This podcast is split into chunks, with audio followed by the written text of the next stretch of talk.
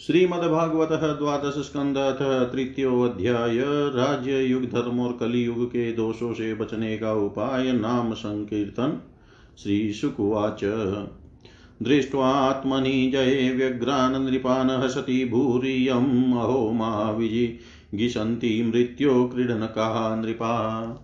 काम एष नरेन्द्राणां मोघः स्याद्विदुषामपि येन फेनोपमे पिण्डे ये अति नृपा। पूर्वं निर्जित्य षड्वर्गं जेष्यामो राजमन्त्रिण, ततः सचिव पौराप्तकरीन्द्रानस्य कण्टकान्।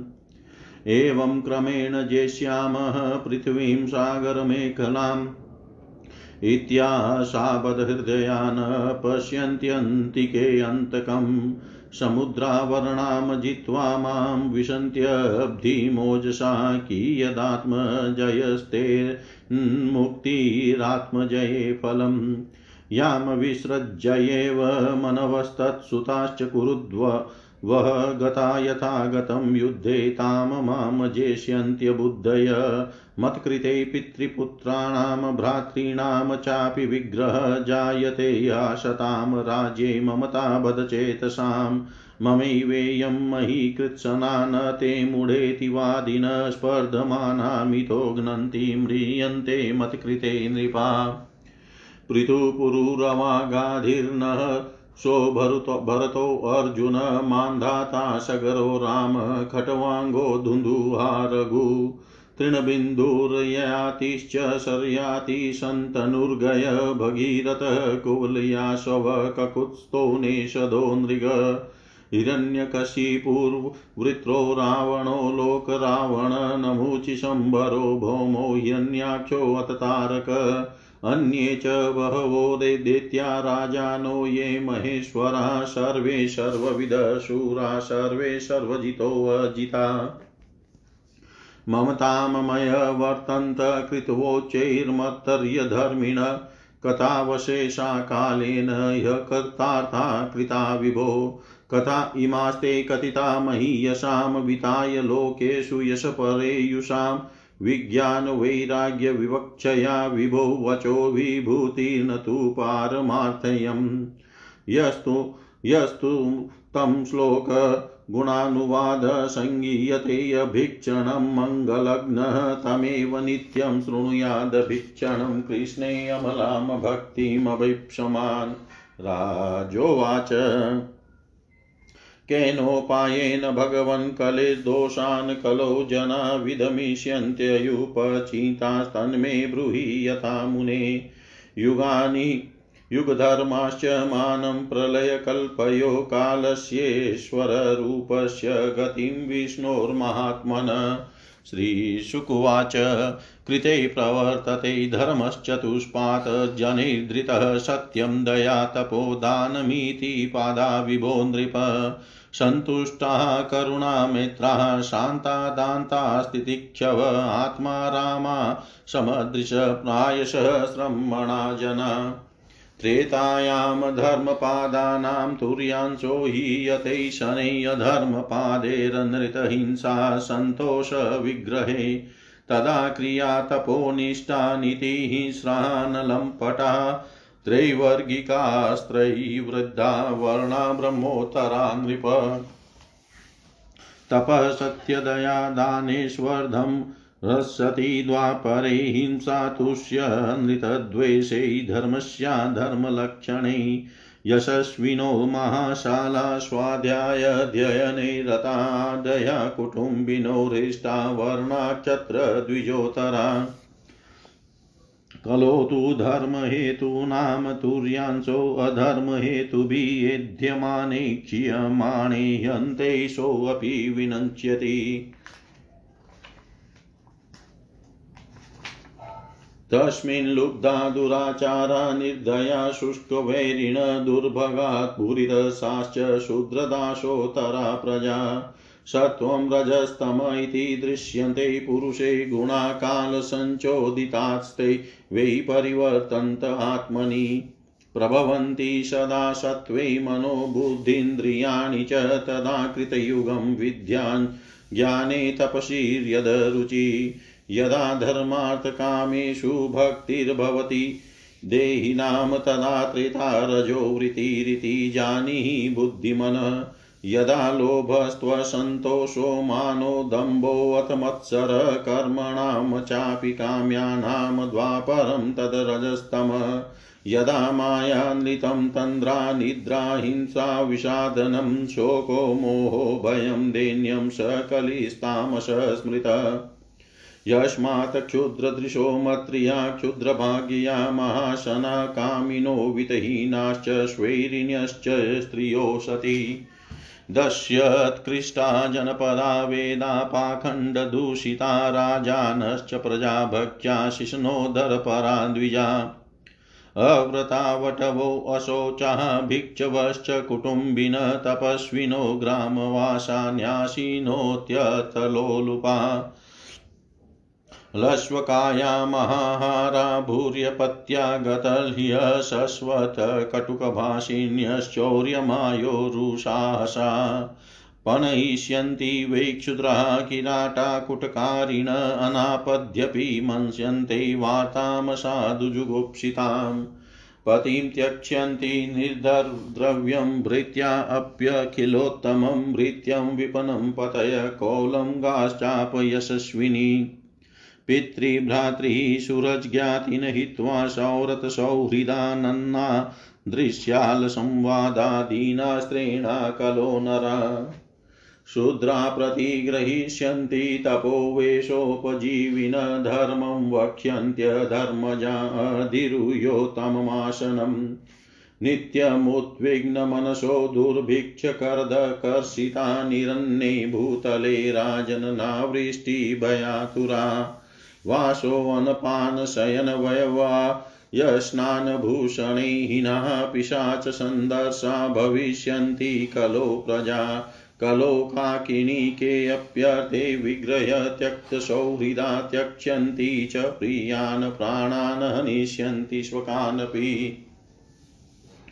न रक्षिष्यन्ति मनुजास्तवीरो पितरावपि पुत्रान् सर्वार्थकुशलान् क्षुद्राशिष्णोदरम्बरा कलो न राजन् जगतां परं गुरुं त्रिलोकनाथानतपादपङ्कजं प्रायेण मत्रया भगवन्तमच्युतं यक्षयन्ति पाखण्डविभिन्नचेतस। यन्नामधेयं म्रियमाणातुरः पतनस्खलन् वा विवशो गृह्णन् पुमान् विमुक्तकर्मार्गलः उत्तमां गतिं प्राप्नोति यक्ष्यन्ति न तं कलो जना। पुंसां कलीकृतान् दोषान् द्रव्यदेशात्मसम्भवान् सर्वान् हरति चितस्थो भगवान् पुरुषोत्तम। श्रुतसंकीर्तितो ध्यातः पूजितश्चादृतोऽपि वा धुनोति भगवान् हृतो जन्मायुताशुभम्। यथा हेमनिस्थितो वग्निः दुर्वर्णं हन्ति धातुजम् एवमात्मगतो विष्णुर्योगिनां शुभाशयम्। विद्यातपप्राणनिरोधमैत्रीतीर्थाभिषेकव्रतदान जप्यै नात्यन्तशुद्धिं लभते अन्तरात्मा यथा हृदिस्ते भगवत्यनन्तै। तस्मात् सर्वात्मना राजन् हृदिस्थं कुरु केशवम्।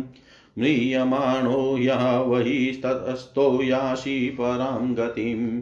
म्रियमाणैरभिध्येयो भगवान् परमेश्वर आत्मभावं न नयत्यङ्ग सर्वात्मा सर्वसंश्रय।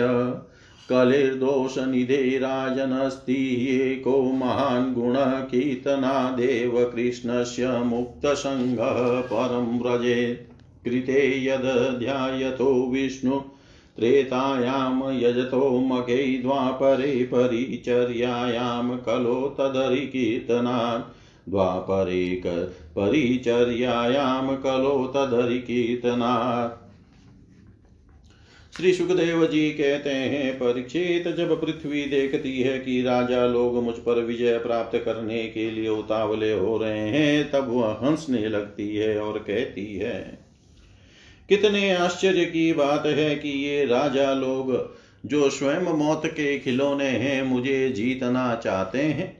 राजाओं से यह बात छिपी नहीं है कि वे एक न एक दिन मर जाएँगे, फिर भी वे व्यर्थ में ही मुझे जीतने की कामना करते हैं।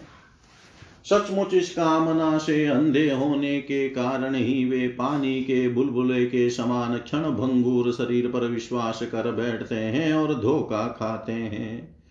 वे सोचते हैं कि हम पहले मन के सहित अपनी पाँचों इंद्रियों पर विजय प्राप्त करेंगे, अपने भीतरी शत्रुओं को वश में करेंगे।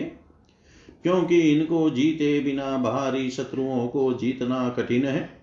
उसके बाद अपने शत्रु के मंत्रियों, अमात्यों, नागरिकों, नेताओं और समस्त सेना को भी वश में कर लेंगे। जो भी हमारे विजय मार्ग में कांटे बोएगा, उसे हम अवश्य जीत लेंगे। इस प्रकार धीरे धीरे क्रम से सारी पृथ्वी हमारे अधीन हो जाएगी और फिर तो समुद्र ही हमारे राज्य की खाई का काम करेगा। इस प्रकार वे अपने मन में अनेकों आशाएँ बाँध लेते हैं और उन्हें यह बात बिल्कुल नहीं सूझती कि उनके सिर पर काल सवार है।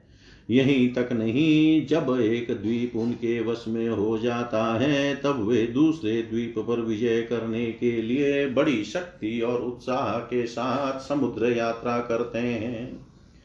अपने मन को, इंद्रियों को वश में करके लोग मुक्ति प्राप्त करते हैं, परंतु ये लोग उनको वश में करके भी थोड़ा सा भूभाग ही प्राप्त करते हैं।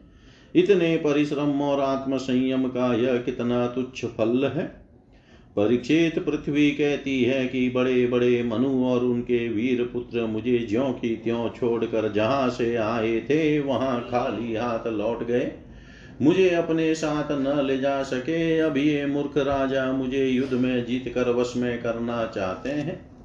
जिनके चित्त में यह बात दृढ़ मूल हो गई है कि यह पृथ्वी मेरी है, उन दुष्टों के राज्यों में मेरे लिए पिता, पुत्र और भाई भाई भी आपस में लड़ बैठते हैं। वे परस्पर कहते हैं, इस प्रकार कहते हैं कि, ओ मूड यह सारी पृथ्वी मेरी ही है, तेरी नहीं। इस प्रकार राजा लोग एक दूसरे को कहते सुनते हैं। एक दूसरे से स्पर्धा करते हैं, मेरे लिए एक दूसरे को मारते हैं और स्वयं मर मिटते हैं। पृथु, पुरुरुवा, गादी, नहुष, भरत सहस्रबाहु अर्जुन मानधाता सगर, राम, खटवांग, धुंधुमार रघु तृण बिंदु, ययाति, शर्याति, संतनु, गय, भगीरथ कुलया शव ककुत्स्थ नल नृग हिरण्य कशिपु वृत्रासुर लोकद्रोही रावण नमुचि संबर भौमासुर हिरण्याक्ष और तारकासुर तथा और बहुत से दैत्य एवं शक्तिशाली नरपति हो गए। ये सब लोग सब कुछ समझते थे, शूर थे, सभी ने दिग्विजय में दूसरों को हरा दिया, किंतु दूसरे लोग इन्हें जीत न सके, परंतु सबके सब मृत्यु के ग्रास बन गए। राजन, उन्होंने अपने पूरे अंतकरण से मुझसे ममता की और समझा कि यह पृथ्वी मेरी है। परंतु विकराल काल ने उनकी लालसा पूरी न होने दी। अब उनके बल, पौरुष और शरीर आदि का कुछ पता ही नहीं है। केवल उनकी कहानी मात्र शेष रह गई है। परिचित संसार में बड़े बड़े प्रतापी और महान पुरुष हुए हैं। वे लोकों में अपने यश का विस्तार करके यहाँ से चल बसे। मैंने तुम्हें ज्ञान और वैराग्य का उपदेश करने के लिए ही उनकी कथा सुनाई है। यह सब वाणी का विलास मात्र है। इसमें पारमार्थिक सत्य कुछ भी नहीं है। भगवान श्री कृष्ण का गुणानुवाद समस्त अमंगलों का नाश करने वाला है। बड़े बड़े महात्मा उसी का गान करते रहते हैं।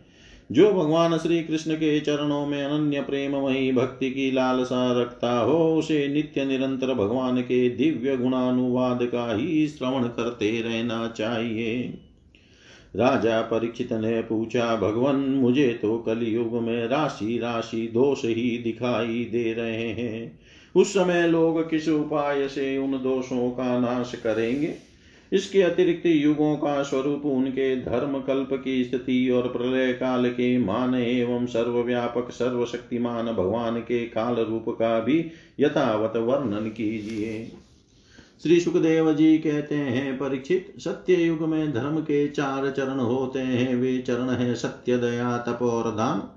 उस समय के लोग पूरी निष्ठा के साथ अपने अपने धर्म का पालन करते हैं। धर्म स्वयं भगवान का स्वरूप है। सत्य युग के लोग बड़े संतोषी और दयालु होते हैं। वे सबसे मित्रता का व्यवहार करते और शांत रहते हैं। इंद्रियाँ और मन उनके वश में रहते हैं और सुख दुख आदि द्वंद्वों को वे समान भाव से सहन करते हैं। अधिकांश लोग तो समदर्शी और आत्मा राम होते हैं और बाकी लोग स्वरूप स्थिति के लिए अभ्यास में तत्पर रहते हैं। परिचित धर्म के समान अधर्म के भी चार चरण हैं, असंत, असत्य, हिंसा, असंतोष और कलह। त्रेता युग में इनके प्रभाव से धीरे धीरे धर्म के सत्य आदि चरणों का चतुर्थांश क्षीण हो जाता है। राजन उस समय वर्णों में ब्राह्मणों की प्रधानता क्षुण रहती है।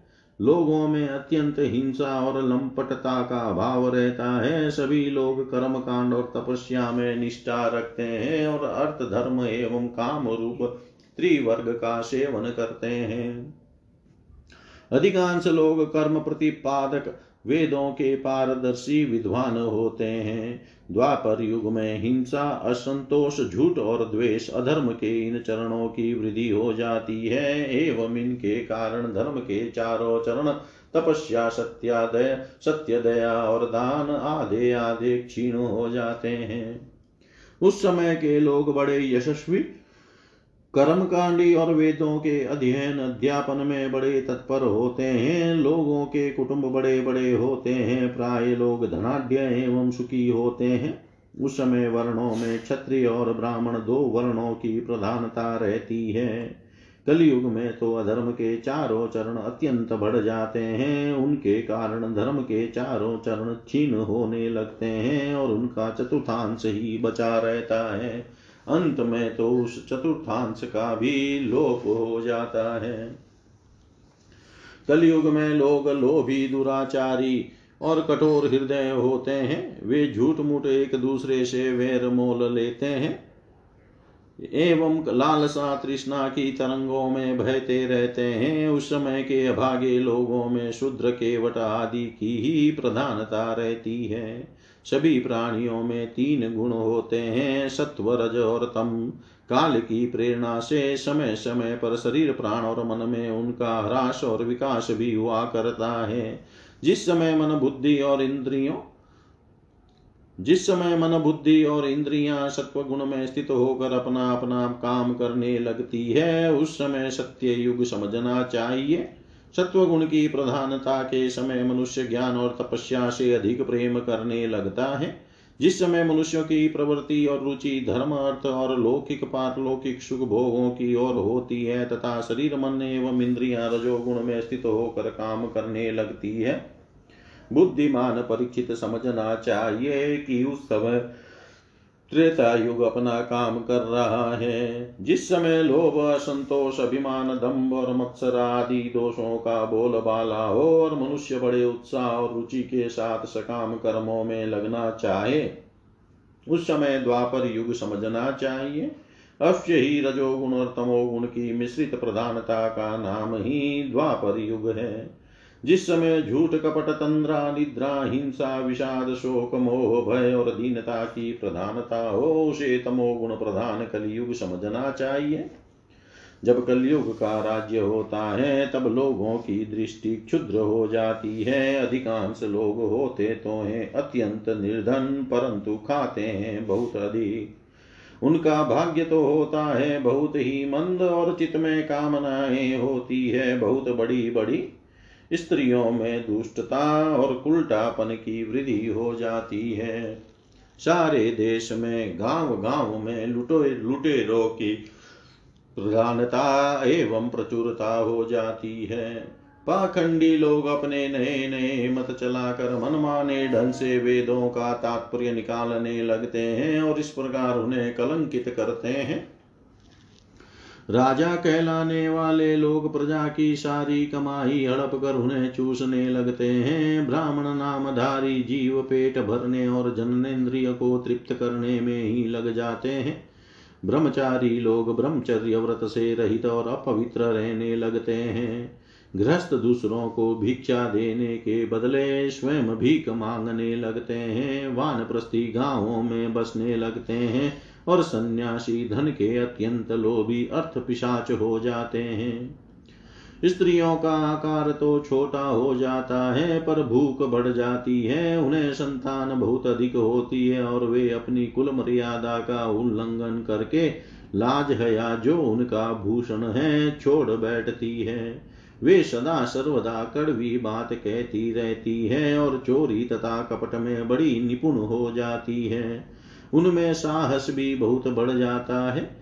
व्यापारियों के हृदय अत्यंत क्षुद्र हो जाते हैं। वे कौड़ी कौड़ी से लिपटे रहते और छदाम छदाम के लिए धोखा लड़ी करने लगते हैं। और तो क्या, आपत्ति काल न होने पर तथा धनी होने पर भी वे निम्न श्रेणी के व्यापारों को, जिनकी सत्पुरुष निंदा करते हैं, ठीक समझने और अपनाने लगते हैं।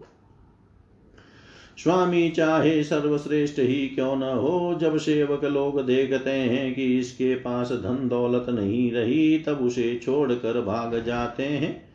सेवक चाहे कितना ही पुराना क्यों न हो, परंतु जब वह किसी विपत्ति में पड़ जाता है, तब स्वामी उसे छोड़ देते हैं। और तो क्या, जब गौएँ बकेन हो जाती है, दूध देना बंद कर देती है, तब लोग उनका भी परित्याग कर देते हैं। प्रिय परिचित, कलयुग के मनुष्य बड़े ही लंपट हो जाते हैं। वे अपनी काम वासना को तृप्त करने के लिए ही किसी से प्रेम करते हैं। वे विषय वासना के वशीभूत होकर इतने दीन हो जाते हैं कि माता पिता भाई बंधु और मित्रों को भी छोड़कर केवल अपनी साली और सालों से ही सलाह लेने लगते हैं। शुद्र तपस्वियों का वेश बनाकर अपना पेट भरते और दान लेने लगते हैं। जिन्हें धर्म का रति भर भी ज्ञान नहीं है, वे ऊँचे सिंहासन पर विराजमान होकर धर्म का उपदेश करने लगते हैं। प्रिय परिचित, कलयुग की प्रजा सूखा पड़ने के कारण अत्यंत भयभीत और आतुर हो जाती है।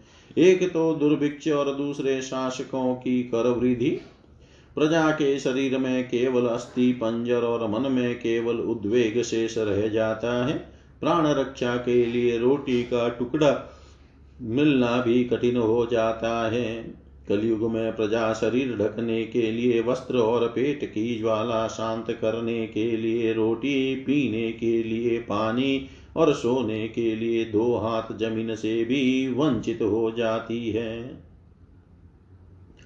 उसे दाम्पत्य जीवन, स्नान और आभूषण पहनने तक की सुविधा नहीं रहती। लोगों की आकृति, प्रकृति और चेष्टाएँ पिशाचों की सी हो जाती है। कलयुग में लोग अधिक धन की तो बात ही क्या, कुछ कौड़ियों के लिए आपस में वैर विरोध करने लगते और बहुत दिनों के सद्भाव तथा मित्रता को तिलांजलि दे देते हैं। इतना ही नहीं, वे दमड़ी दमड़ी के लिए अपने सगे संबंधियों तक की हत्या कर बैठते और अपने प्रिय प्राणों से भी हाथ धो बैठते हैं। परिचित कलयुग के क्षुद्र प्राणी केवल काम वासना की पूर्ति और पेट भरने की धुन में ही लगे रहते हैं। पुत्र अपने बूढ़े माँ बाप की भी रक्षा, पालन, पोषण नहीं करते, उनकी उपेक्षा कर देते हैं और पिता अपने निपुण से निपुण सब कामों में योग्य पुत्रों की भी परवाह नहीं करते, उन्हें अलग कर देते हैं। परीक्षित श्री भगवान ही चराचर जगत के परम पिता और परम गुरु है। इंद्र ब्रह्मा आदि त्रिलोकाधिपति उनके चरण कमलों में अपना सिर झुकाकर सर्वस्व समर्पण करते रहते हैं। उनका ऐश्वर्य अनंत है और वे एक रस अपने स्वरूप में स्थित है। परंतु कलयुग में लोगों में इतनी मूढ़ता फैल जाती है। पाखंडियों के कारण लोगों का चित इतना भटक जाता है कि प्राय लोग अपने कर्म और भावनाओं के द्वारा भगवान की पूजा से भी विमुख हो जाते हैं। मनुष्य मरने के समय आतुरता की स्थिति में अथवा गिरते या फिसलते समय विवश होकर भी यदि भगवान के किसी एक नाम का उच्चारण कर ले तो उसके सारे कर्म बंधन छिन्न भिन्न हो जाते हैं और उसे उत्तम से उत्तम गति प्राप्त होती है, परंतु हाय रे कलयुग। कलयुग से प्रभावित होकर लोग उन भगवान की आराधना से भी विमुख हो जाते हैं। परीक्षित कलयुग के अनेकों दोष हैं। कुल वस्तुएँ दूषित हो जाती है, स्थानों में भी दोष की प्रधानता हो जाती है, सब दोषों का मूल स्रोत तो अंतकरण है ही। परंतु जब पुरुषोत्तम भगवान हृदय में आ विराजते हैं, तब उनकी सन्निधि मात्र से ही सबके सब दोष नष्ट हो जाते हैं। भगवान के रूप, गुण, लीला, धाम और नाम के श्रवण, संकीर्तन, ध्यान, पूजन और आदर से वे मनुष्य के हृदय में आकर विराजमान हो जाते हैं। और एक दो जन्म के पापों की तो बात ही क्या? हज़ारों जन्मों के पाप के ढेर के ढेर भी क्षण भर में भस्म कर देते हैं। जैसे सोने के साथ संयुक्त होकर अग्नि, उसके धातु संबंधी मलिनता आदि दोषों को नष्ट कर देती है, वैसे ही साधकों के हृदय में स्थित होकर भगवान विष्णु उनके अशुभ संस्कारों को सदा के लिए मिटा देते हैं। परीक्षित विद्या तपस्या प्राणायाम समस्त प्राणियों के प्रति मित्र भाव, तीर्थ, स्नान, व्रत, दान और जप आदि किसी भी साधन से मनुष्य के अंतकरण की वैसी वास्तविक शुद्धि नहीं होती। जैसी शुद्धि भगवान पुरुषोत्तम के हृदय में विराजमान हो जाने पर होती है।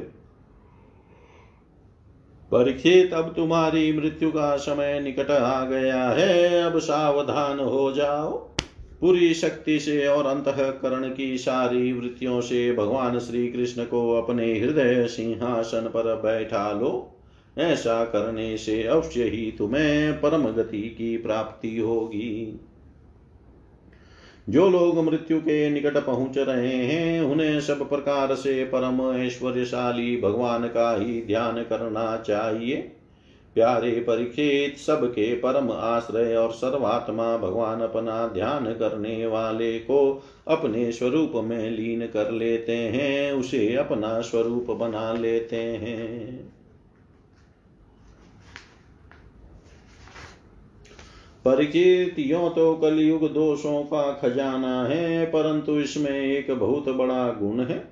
वह गुण यही है कि कलयुग में केवल भगवान श्री कृष्ण का संकीर्तन करने मात्र से ही सारी आसक्तियाँ छूट जाती है और परमात्मा की प्राप्ति हो जाती है। सतयुग में भगवान का ध्यान करने से त्रेता में बड़े बड़े यज्ञों के द्वारा उनकी आराधना करने से और द्वापर में विधि पूर्वक उनकी पूजा सेवा से जो फल मिलता है, वह कलयुग में केवल भगवान नाम का कीर्तन करने से ही प्राप्त हो जाता है। इति श्रीमद्भागवते महापुराणे पारमंस्यां संहितायां द्वादशस्कन्धे तृतीयोऽध्याय, सर्वं श्रीशां सदाशिवार्पणम् अस्तु। ॐ विष्णवे नम ॐ विष्णवे नम ॐ विष्णवे नमः। श्रीमद्भागवत स्कंद चतुर्थोऽध्याय चार प्रकार के प्रलय। श्री शुकुवाच कालस्ते परमाणवादी द्विपरार्धावधि नृप कथितो युगमानं च शृणु कल्पलयावपि। चतुर्युगसहस्रं च ब्रह्मणो दिनमुच्यते सकल्पो यत्र मनवच्चतुर्दशविशाम्पते तदन्ते प्रलयस्तावान् भ्रामिरात्रिरुदाहृता त्रयो लोका इमे तत्र कल्पन्ते प्रलयाय हि। एष नैमितिकः प्रोक्तः प्रलयो यत्र विश्वश्रेक्षेते अन्ताशनो विश्वमात्मसात्कृत्य चात्मभूत्। द्विपरार्धे त्वतिक्रान्ते भ्रमणः परमेष्टिन तदा प्रकृतय सप्त कल्पन्ते प्रलयाय वै। एष प्राकृतिको राजन् प्रलयो यत्र लीयते आण्डकोशस्तु सङ्घातो विघात उपसादिते। पर्जन्यः शतवर्षाणि भूमौ राजन्नवर्षति तदा निरन्ये हि अन्योन्यं भक्ष्यमाणा क्षुधार्तिता क्षयं यास्यन्ति शनकैः कालेनोपद्रुता प्रजा सामुद्रं देहिकं भौमं रसं सावर्तको रवि। रश्मिभिः पीबते घोरे सर्वं नेव विमुञ्चति ततः संवर्तकोऽग्निशङ्कर्षन्मुखोतितः दहत्यनीलवेगोत शून्यान् भुवि वरानत उपर्यद्ध समन्ता च शिखाभिर्वग्निः सूर्ययो। दह्यमानं विभात्यण्डं दग्धगोमयपिण्डव ततः प्रचण्डपवनो वर्षाणामधिकं शतम् परसावर्तको वाति धूम्रं खं रजसावृतं, ततो मेघकुलान्यङ्गचित्रवर्णान्यनेकश। शतं वर्षाणि वर्षन्ति नदन्ति रभसस्वनैः तत एकोदकं विश्वं ब्रह्माण्डविवरान्तरम्। तदा भूमेर्गन्धगुणं ग्रसन्त्याप उदप्लवै ग्रस्तगन्धा तु पृथिवी प्रलयत्वाय कल्पते। अपामरसमतो तेजस्तां लीयन्ते यत नीरसा ग्रसते तेजसो रूपं वायुस्तद्रहितं तदा। लीयते चानिले तेजो वायोखं ग्रसते गुणं स वै विशतिखं राजस्ततश्च नवशो गुणम्। शब्दं ग्रसति भूतादिनवस्तमनुलीयते तेजश्चेन्द्रियाण्ड चेन्द्रियाङ्गन गदेवान् वैकारिको गुणै, महानग्रस्त्यहङ्कारं गुणासत्त्वादयश्च तं ग्रसते अव्याकृतं राजन् गुणान् कालेन चोदितं। न तस्य कालावयवै परिणामादयो गुणा अनाद्यनन्तमव्यक्तं नित्यं कारणम् अव्ययम्। न यत्र वाचो न मनो न सत्त्वं तमो रजो वा महदादयो अमीन प्राणबुद्धीन्द्रियदेवता वा न सन्निवेश खलु लोककल्प। न स्वप्नजागरण च ततः सुषुप्तं न खं जलं भूरनीलोऽग्निरर्कः संसुप्तवचुन्यवद प्रतर्कयं तन्मूलभूतं पदमामनन्ति। लयप्राकृतिको ह्येष पुरुषा व्यक्तयोर्यदा शक्तय सम्प्रलीयन्ते विवशा कालविद्रुता। बुद्धीन्द्रियातरूपेण ज्ञानं भाति तदाश्रयं दृश्यत्वा व्यतिरेकाभ्यामाद्यन्तवदवस्तु यत् दीपचक्षुश्च रूपं च ज्योतिषो न पृथक् भवेत्, एवं दिखानि मात्राश्च न स्युरन्यतमादृतान्।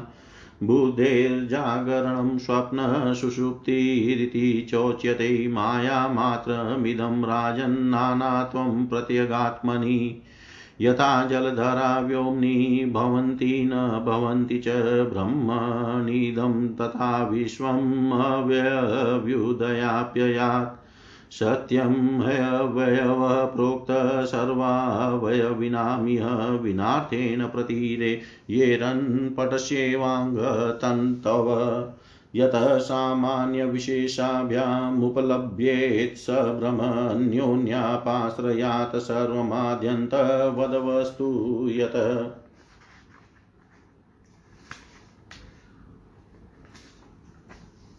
विकारख्यायमानोऽपि प्रत्यगात्मान्मन्तरा न निरूप्योऽस्त्यणुरपि स्वाचेचितसं चित्सम् आत्मवत् न हि सत्यस्य नानात्वं विद्वान् यदि मन्यते नानात्वं छिद्रयोर्यद्वज्योति ज्योतिषोर्वातयोरिव यथा हिरण्यं बहुधा समीयते नृभिः क्रियाभिव्यवहारवत्मसु एवं वचोभिर्भगवान् धोक्षजो व्याख्यायते लौकिकवेदिकैर्जने यथा गणोऽर्कप्रभवो अर्कदर्शितो ह्याकाशभूतस्य च चक्षुषस्तम। एवं त्वं ब्रह्मगुणस्तदीक्षितो ब्रह्मा शङ्कस्यात्मन आत्मबन्धन। गणो यदार्कप्रभवो विदीर्यते चक्षुस्वरूपं रविमीक्षते तदा यदा ह्यहङ्कार उपाधिरात्मनो जिज्ञासया नश्यन्ति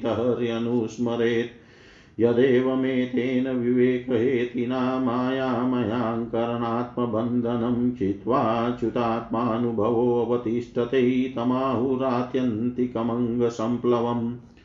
नित्यदा सर्वभूतानां ब्रह्मादीनां परं तप उत्पत्तिप्रलयावेके सूक्ष्मज्ञा सम्प्रचक्षते।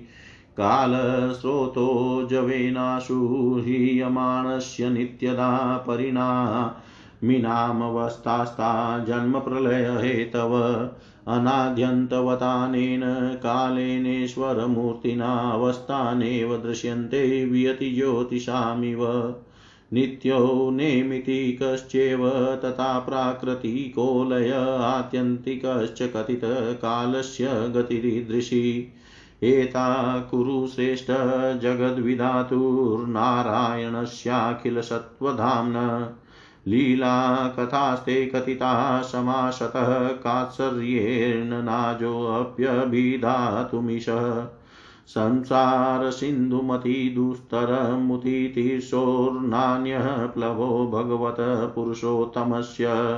लीलाकथारसनिषेवणम् अन्तरेण पुंसो भवेद् विविधु विविधदुःखदवादितस्य पुराणसंहितामेतां ऋषिनारायणोऽव्यय नारदाय पुरा प्राह कृष्णद्वैपायनाय स।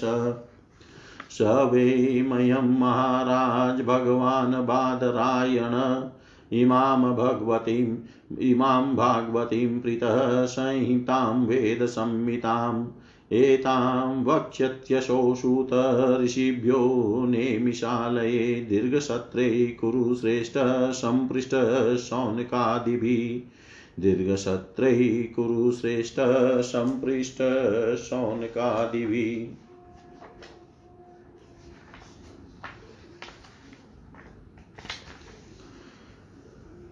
श्री सुखदेव जी कहते हैं, परीक्षित तीसरे स्कंद में परमाणु से लेकर द्विपराध पर्यंत काल का स्वरूप और एक एक युग कितने कितने वर्षों का होता है, यह मैं तुम्हें बतला चुका हूँ।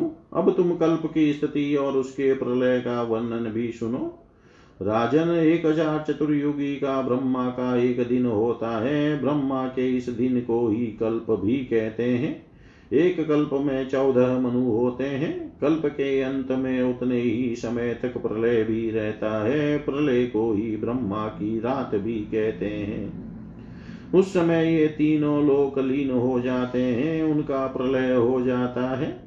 इसका नाम नैमितिक प्रलय है। इस प्रलय के अवसर पर सारे विश्व को अपने अंदर समेट कर, लीन कर ब्रह्मा और तत्पश्चात शेष शाही भगवान नारायण भी शयन कर जाते हैं।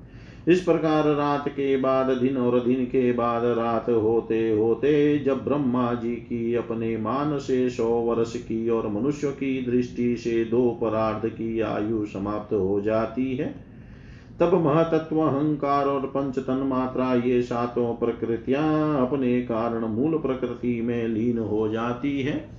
राजन इसी का नाम प्राकृतिक प्रलय है।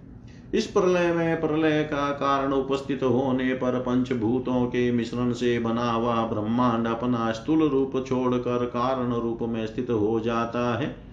घुल मिल जाता है। परीक्षित प्रलय का समय आने पर सौ वर्ष तक मेघ पृथ्वी पर पृथ्वी पर वर्षा नहीं करते, किसी को अन्न नहीं मिलता। उस समय प्रजा भूख प्यास से व्याकुल होकर एक दूसरे को खाने लगती है। इस प्रकार काल के उपद्रव से पीड़ित होकर धीरे धीरे सारी प्रजा क्षीण हो जाती है। प्रलय कालीन सावर्तक सूर्य अपनी प्रचंड किरणों से समुद्र प्राणियों के शरीर और पृथ्वी का सारा रस खींच खींच कर शौक जाते हैं और फिर उन्हें सदा की भांति पृथ्वी पर बरसाते नहीं। उस समय संकर्षण भगवान के मुख से प्रलय कालीन समर्थक अग्नि प्रकट होती है। वायु के वेग से वह और भी बढ़ जाती है। और तल तल आदि सात नीचे के लोकों को भस्म कर देती है। वहाँ के प्राणी तो पहले ही मर चुके होते हैं। नीचे से आग की करारी लपटें और ऊपर से सूर्य की प्रचंड गर्मी। उस समय ऊपर नीचे चारों ओर यह ब्रह्मांड जलने लगता है और ऐसा जान पड़ता है मानो गोबर का उपला जलकर अंगारे के रूप में दहक रहा हो। इसके बाद प्रलय कालीन अत्यंत प्रचंड सांवर्तक वायु सैकड़ों वर्षों तक चलती रहती है। उस समय का आकाश धुएँ और धूल से तो भरा ही रहता है। उसके बाद असंख्यो रंग बिरंगे बादल आकाश में मंडराने लगते हैं और बड़ी भयंकरता के साथ गरज गरज कर सैकड़ों वर्षों तक वर्षा करते रहते हैं। उस समय ब्रह्मांड के भीतर का सारा संसार एक समुद्र हो जाता है, सब कुछ जलमग्न हो जाता है। इस प्रकार जब जल जल प्रलय हो जाता है, तब जल पृथ्वी के विशेष गुण गंध को ग्रस लेता है। अपने में लीन कर लेता है। गंध गुण के जल में लीन हो जाने पर पृथ्वी का प्रलय हो जाता है। वह जल में धुल मिलकर, घुल मिलकर जल रूप बन जाती है। राजन इसके बाद जल के गुण रस को तेजस तत्व ग्रस लेता है और जल नीरस होकर तेज में समा जाता है। तदनंतर वायु तेज के गुण रूप को ग्रस लेती है और तेज रूप रहित होकर वायु में लीन हो जाता है। अब आकाश वायु के गुण स्पर्श को अपने में मिला लेता है और वायु स्पर्शहीन होकर आकाश में शांत हो जाता है। इसके बाद तामस अहंकार आकाश के गुण शब्द को ग्रस लेता है और आकाश शब्दहीन होकर तामस अहंकार में लीन हो जाता है। इसी प्रकार तेजस अहंकार इंद्रियों को और वे कारिक, सात्विक अहंकार, इंद्रिय, इंद्रियाधिष्ठात्री देवता और इंद्रिय वृत्तियों को अपने में लीन कर लेता है। तत्पश्चात महतत्व अहंकार को और सत्व आदि गुण महतत्व को ग्रस लेते हैं। परीक्षित यह सब काल की महिमा है, उसी की प्रेरणा से अव्यक्त प्रकृति गुणों को ग्रस लेती है और तब केवल प्रकृति ही प्रकृति शेष रह जाती है। वही चराचर जगत का मूल कारण है, वह अव्यक्त अनादि अनंत नित्य और अविनाशी है। जब वह अपने कार्यों को लीन करके प्रलय के समय साम्यावस्था को प्राप्त हो जाती है, तब काल के अवयव मास, दिन, रात, क्षण आदि के कारण उसमें परिणाम क्षय, वृद्धि आदि किसी प्रकार के विकार नहीं होते।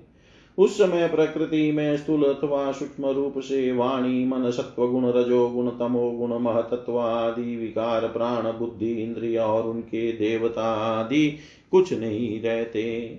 सृष्टि के समय रहने वाले लोकों की कल्पना और उनकी स्थिति भी नहीं रहती। उस समय स्वप्न जागृत और सुषुप्ति ये तीन अवस्थाएँ नहीं रहती। आकाश, जल, पृथ्वी, वायु, अग्नि और सूर्य भी नहीं रहते। सब कुछ सोए हुए के समान शून्य सा रहता है। उस अवस्था का तर्क के द्वारा अनुमान करना भी असंभव है। उस अव्यक्त को ही जगत का मूलभूत तत्व कहते हैं। इसी अवस्था का नाम प्राकृत प्रलय है। उस समय पुरुष और प्रकृति दोनों की शक्तियाँ काल के प्रभाव से क्षीण हो जाती है और विवश होकर अपने मूल स्वरूप में लीन हो जाती है। परीक्षित अब आत्यंतिक प्रलय अर्थात मोक्ष का स्वरूप बतलाया जाता है। बुद्धि, इंद्रिय और उनके विषयों के रूप में उनका अधिष्ठान ज्ञान स्वरूप वस्तु ही भाषित हो रही है। इन सब का तो आदि भी है और अंत भी। इसलिए वे सब सत्य नहीं है। वे दृश्य हैं और अपने अधिष्ठान से भिन्न उनकी सत्ता भी नहीं है। इसलिए वे सर्वथा मिथ्या माया मात्र है। जैसे दीपक नेत्र और रूप ये तीनों तेज से भिन्न नहीं है, वैसे ही बुद्धि, इंद्रिय और इनके विषय तन मात्राएँ भी अपने अधिष्ठान स्वरूप ब्रह्म से भिन्न नहीं है, यद्यपि वह इनसे सर्वथा भिन्न है। जैसे रजुरूप अधिष्ठान में अध्यस्त सर्प अपने अधिष्ठान से पृथक नहीं है, परंतु अध्यस्त सर्प से अधिष्ठान का कोई संबंध नहीं है। परिचेत जागृत स्वप्न और सुषुप्ति, ये तीनों अवस्थाएँ बुद्धि की है अतः इनके कारण अंतरात्मा में जो विश्व तेजस और प्राग्ञ रूप नानात्व की प्रतीति होती है, वह केवल माया मात्र है। बुद्धिगत नानात्व का एकमात्र सत्य आत्मा से कोई संबंध नहीं है। यह विश्व उत्पत्ति और प्रलय से ग्रस्त है, इसलिए अनेक अवयवों का समूह अवयवी है। अतः यह कभी ब्रह्म में होता है और कभी नहीं होता। ठीक वैसे ही जैसे आकाश में मेघमाला कभी होती है और कभी नहीं होती। परिचित जगत के व्यवहार में जितने भी अवयवी पदार्थ होते हैं, उनके न होने पर भी उनके भिन्न भिन्न अवयव सत्य माने जाते हैं। क्योंकि वे उनके कारण हैं। जैसे वस्त्र रूप अवयवी के न होने पर भी उसके कारण रूप सूत का अस्तित्व माना ही जाता है। उसी प्रकार कार्य रूप जगत के अभाव में भी इस जगत के कारण रूप अवयव की स्थिति हो सकती है। परंतु ब्रह्म में यह कार्य कारण भाव भी वास्तविक नहीं है, क्योंकि देखो, कारण तो सामान्य वस्तु है और कार्य विशेष वस्तु। इस प्रकार का जो भेद दिखाई देता है, वह केवल ब्रह्म ही है। इसका हेतु यह है कि सामान्य और विशेष भाव आपेक्षिक है, अन्योन्याश्रित है। विशेष के बिना सामान्य और सामान्य के बिना विशेष की स्थिति नहीं हो सकती। कार्य और कारण भाव का आदि और अंत दोनों ही मिलते हैं, इसलिए भी वह स्वाप्निक भेद भाव के समान सर्वथा अवस्तु है। इसमें संदेह नहीं कि यह प्रपंच रूप विकार, स्वाप्निक विकार के समान ही प्रतीत हो रहा है तो भी यह अपने अधिष्ठान ब्रह्म स्वरूप आत्मा से भिन्न नहीं है। कोई चाहे भी तो आत्मा से भिन्न रूप में अणु मात्र भी इसका निरूपण नहीं कर सकता। यदि आत्मा से पृथक इसकी सत्ता मानी भी जाए तो यह भी चिद रूप आत्मा के समान स्वयं प्रकाश होगा, और ऐसी स्थिति में वह आत्मा की भांति ही एक रूप सिद्ध होगा। परंतु इतना तो सर्वथा निश्चित है कि परमार्थ सत्य वस्तु में नानात्व नहीं है। यदि कोई अज्ञानी परमार्थ सत्य वस्तु में नानात्व स्वीकार करता है तो उसका वह मानना वैसा ही है जैसे महाकाश और घटाकाश का आकाश स्थित सूर्य और जल में प्रतिबिंबित प्रतिबिंबित सूर्य का तथा बाह्य वायु और आंतर वायु का भेद मानना। जैसे व्यवहार में मनुष्य एक ही सोने को अनेकों रूपों में घड़ गला कर तैयार कर लेता है और वह कंगन, कुंडल, कड़ा आदि अनेकों रूपों में मिलता है। इसी प्रकार व्यवहार में निपुण, विद्वान, लौकिक और वैदिक वाणी के द्वारा इंद्रियातीत आत्मस्वरूप भगवान का भी अनेकों रूपों में वर्णन करते हैं। देखो न, बादल सूर्य से उत्पन्न होता है और सूर्य से ही प्रकाशित। फिर भी वह सूर्य के ही अंश नेत्रों के लिए सूर्य का दर्शन होने में बाधक बन बैठता है। इसी प्रकार अहंकार भी ब्रह्मा से ही उत्पन्न होता, ब्रह्म से ही प्रकाशित होता और ब्रह्म के अंश जीव के लिए ब्रह्म स्वरूप के साक्षात्कार में बाधक बन बैठता है। जब सूर्य से प्रकट होने वाला बादल तितर भीतर हो जाता है, तब नेत्र अपने स्वरूप सूर्य का दर्शन करने में समर्थ होते हैं। ठीक वैसे ही जब जीव के हृदय में जिज्ञासा जगती है, तब आत्मा की उपाधि अहंकार नष्ट हो जाता है और उसे अपने स्वरूप का साक्षात्कार हो जाता है। प्रिय परिचित, जब जीव विवेक के खड़ग से माया में अहंकार का बंधन काट देता है, तब यह अपने एक रस आत्म स्वरूप के साक्षात्कार में स्थित हो जाता है। आत्मा की यह माया मुक्त वास्तविक स्थिति ही आत्यंतिक प्रलय कही जाती है। ये शत्रु दमन तत्वदर्शी लोग कहते हैं कि ब्रह्मा से लेकर तिनके तक जितने प्राणी या पदार्थ हैं, सभी हर समय पैदा होते और मरते रहते हैं। अर्थात नित्य रूप से उत्पत्ति और प्रलय होता ही रहता है। संसार के परिणामी पदार्थ, नदी, प्रवाह और दीप, शिखा आदि क्षण क्षण बदलते रहते हैं। उनकी बदलती हुई अवस्थाओं को देख कर यह निश्चय होता है कि देह आदि भी काल रूप सोते के वेग में बहते बहते बदलते जा रहे हैं। इसलिए क्षण क्षण में उनकी उत्पत्ति और प्रलय हो रहा है। जैसे आकाश में तारे हर समय चलते ही रहते हैं, परंतु उनकी गति स्पष्ट रूप से नहीं दिखाई पड़ती। वैसे ही भगवान के स्वरूप भूत अनादि अनंत काल के कारण प्राणियों के प्रतिक्षण होने वाली उत्पत्ति और प्रलय का भी पता नहीं चलता। परीक्षित मैंने तुमसे चार प्रकार के प्रलय का वर्णन किया। उनके नाम है नित्य प्रलय नैमितिक प्रलय, प्राकृतिक प्रलय और आत्यंतिक प्रलय। वास्तव में काल की सूक्ष्म गति ऐसी ही है। हे कुरुश्रेष्ठ विश्व विधाता भगवान नारायण ही समस्त प्राणी और शक्तियों के आश्रय हैं। जो कुछ मैंने संक्षेप से कहा है, वह सब उन्हीं की लीला कथा है। भगवान की लीलाओं का पूर्ण वर्णन तो स्वयं ब्रह्मा जी भी नहीं कर सकते। जो लोग अत्यंत दुस्तर संसार सागर से पार जाना चाहते हैं, अथवा जो लोग अनेकों प्रकार के दुख दावा नल से दग्ध हो रहे हैं, उनके लिए पुरुषोत्तम भगवान की लीला कथा रूप रस के सेवन के अतिरिक्त और कोई साधन, कोई नौका नहीं है। ये केवल लीला रसायन का सेवन करके ही अपना मनोरथ सिद्ध कर सकते हैं। जो कुछ मैंने तुम्हें सुनाया है, यही श्रीमद् भागवत पुराण है। इसे सनातन ऋषि नर नारायण ने पहले देव ऋषि नारद को सुनाया था और उन्होंने मेरे पिता महर्षि कृष्ण द्वेपायन को। महाराज उन्हीं बद्री वन विहारी भगवान श्री कृष्ण द्वेपायन ने प्रसन्न होकर मुझे इस वेद तुल्य श्री भागवत संहिता का उपदेश किया। कुरुश्रेष्ठ आगे चलकर जब शौनकादि ऋषि ने मिशारण्य क्षेत्र में बहुत बड़ा सत्र करेंगे तब उन, उनके प्रश्न करने पर पौराणिक वक्ता श्री सूत जी उन लोगों को इस संहिता का वह श्रवण कराएँगे। इति श्रीमद्भागवते महापुराणे पारमंस्यां संहितायां द्वादशस्कन्धे चतुर्थोऽध्याय सर्वं श्रीशां सदाशिवार्पणम् अस्तु। ॐ विष्णवे नम, ॐ विष्णवे नम, ॐ विष्णवे नमः।